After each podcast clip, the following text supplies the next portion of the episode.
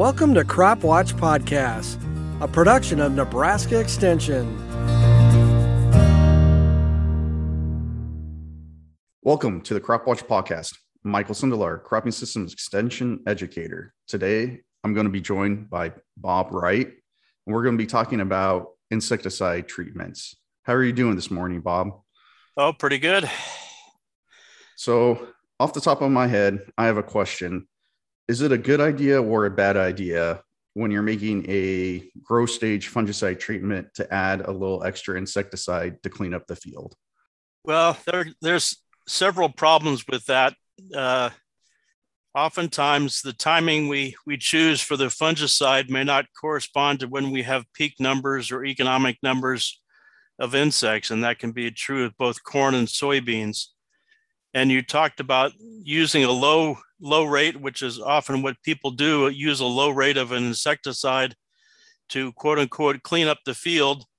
Uh, depending on what insects are present they might that, that may not be uh, very effective against the insects that are present. If they're big bigger insects or depending on the species you have a low rate may not uh, kill the pest insects that are present so there could be a resistance issue with doing this. Uh, if yeah, over time, over time, you're selecting for resistance. It it may not occur in one year, but repeated uh, doses of low rates can lead to resistance in the future.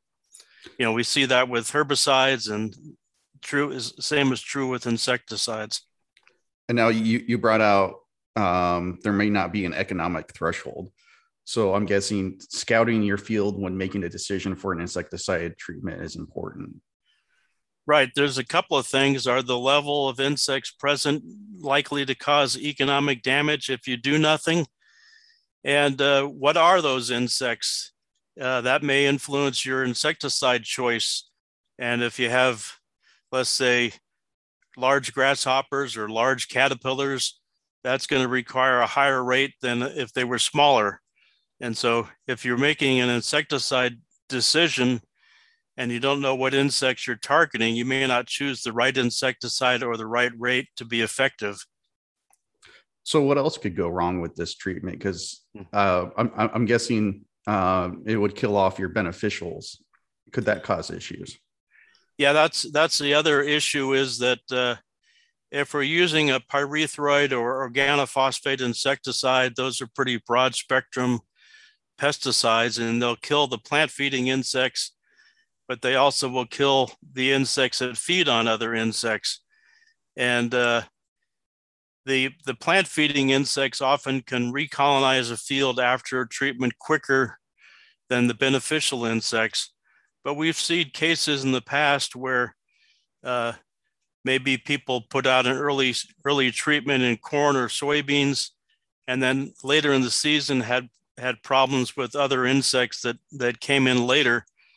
And it could be a month later after the insecticide treatment and the grower may not associate that late season problem with what they did earlier.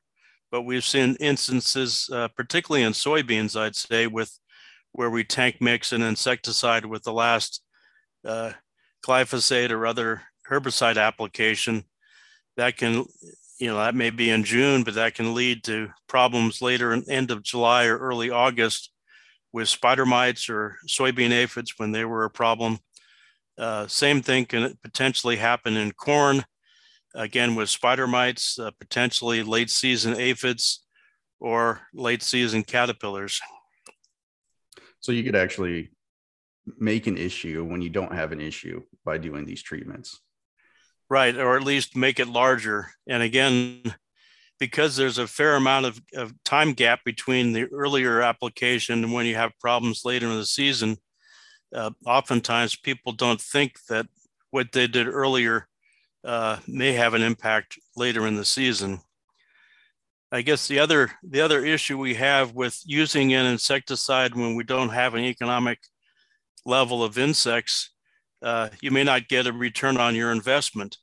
And uh, oftentimes people talk about, well, the cost of the insecticide is, you know, if you can only, if you could just save one bushel, you'd pay for the cost of the insecticide when we have higher commodity values.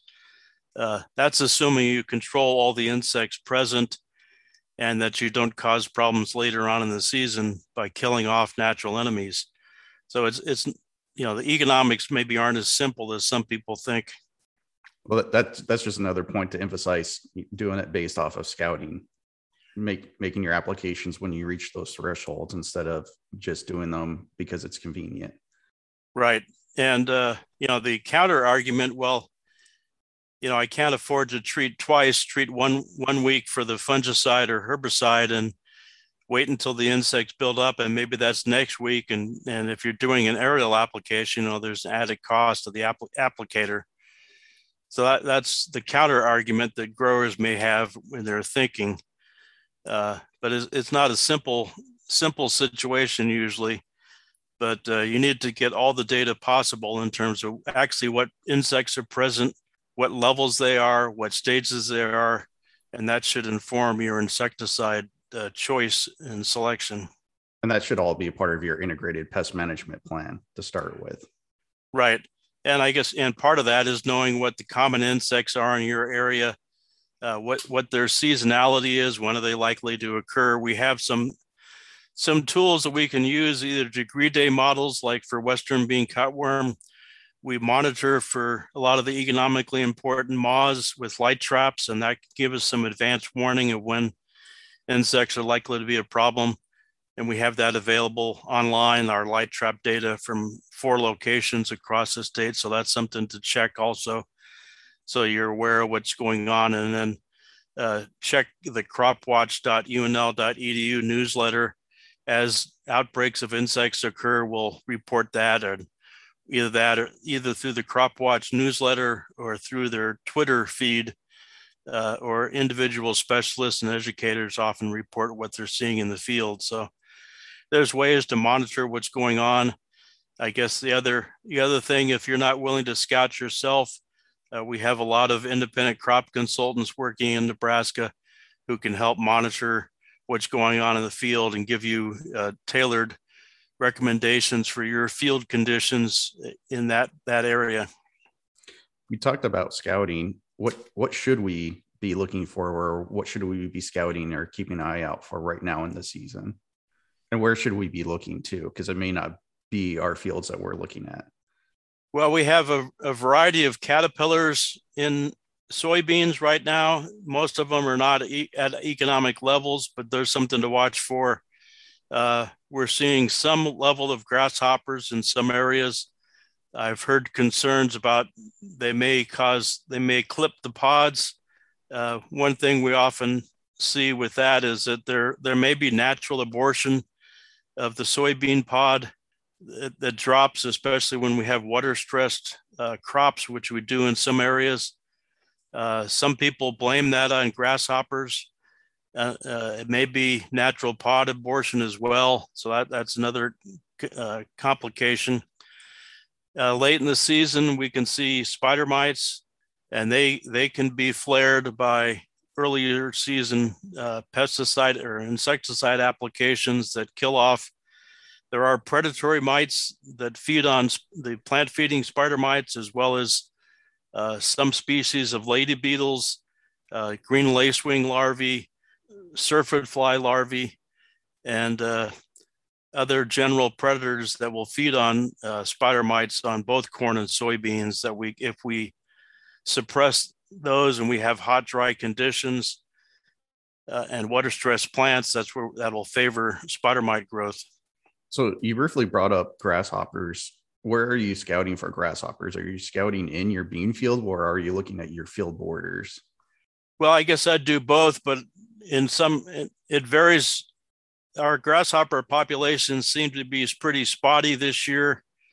I was out uh, at Wilcox for the soybean management field day. They had some about half-grown grasshopper nymphs in the in the soybean field at that point. They had already migrated out of the field borders. Uh, earlier in the season, they hatch out in field borders or non-tilled areas nearby pastures or or grassy. If you have brome grass waterways or roadsides. That often is the initial source of grasshoppers. earlier in the season, if you can control them before they get into the field, that's the best option when they're small. I think in many cases, the grasshoppers have, have moved into the, the crop fields by now. Uh, they may be more abundant in the, on the border. And if you're using a ground application, you can maybe restrict your application and save some money to where they're most abundant. All right. Are there any other uh, insect pests that we should be aware of? No, I guess the main thing again, there's there can be some other other insects that move into. I guess the a big thing to watch for as we go further in the season is later maturing corn and soybeans, either late planted or or later maturing hybrids or varieties, are going to be attractive to late season insects as as uh, early maturing corn and soybeans start to turn turn color and mature, they're going to be less attractive to insects. And the flying insects, at least uh, the uh, the beetles, uh, stink bugs, moths, uh, aphids that are winged aphids can migrate, and adult grasshoppers can fly around. And they tend to, particularly later in August and early September, they can tend to move around and uh, concentrate in uh, later maturing fields. And that's something to watch for. We see that every year. If you have later planted corn or soybeans or later maturing fields, they can get uh, an increase in populations as surrounding fields die down or reach maturity. So, just one question when you say uh, later planted, because I know um, in my area there was about a two week uh, rain out delay. Would that be considered later planting, or are we talking about a, a four month delay compared to the average planting date in the area? No, there can be an effect with a two week delay. Those those fields are going to stay green longer than some of the earlier planted fields. So it's, you know, there's a relative factor here, but it'll be more severe if it's a longer delayed planting. But two week delay, you could certainly see some increase later in the season as those, those are the only green plants around wow, uh, decisions made early in the year coming back to haunt you has kind of been the theme of this podcast. Yeah. Well, thank you for joining me, Bob. Uh, do you have any upcoming program that you would like to announce quickly? Oh, we have the. Uh, I'm going to be speaking at the uh, the alfalfa and wheat uh, management program that uh, Nathan Mueller is putting on in Crete. I think it's September 3rd. He's been advertising that and we haven't had that. This is a new program, so if you grow wheat or alfalfa, we'll have some uh, in-depth talks about a lot of topics related to that. All right, that sounds good. Well, thank you for joining us, Bob. You have a good growing season.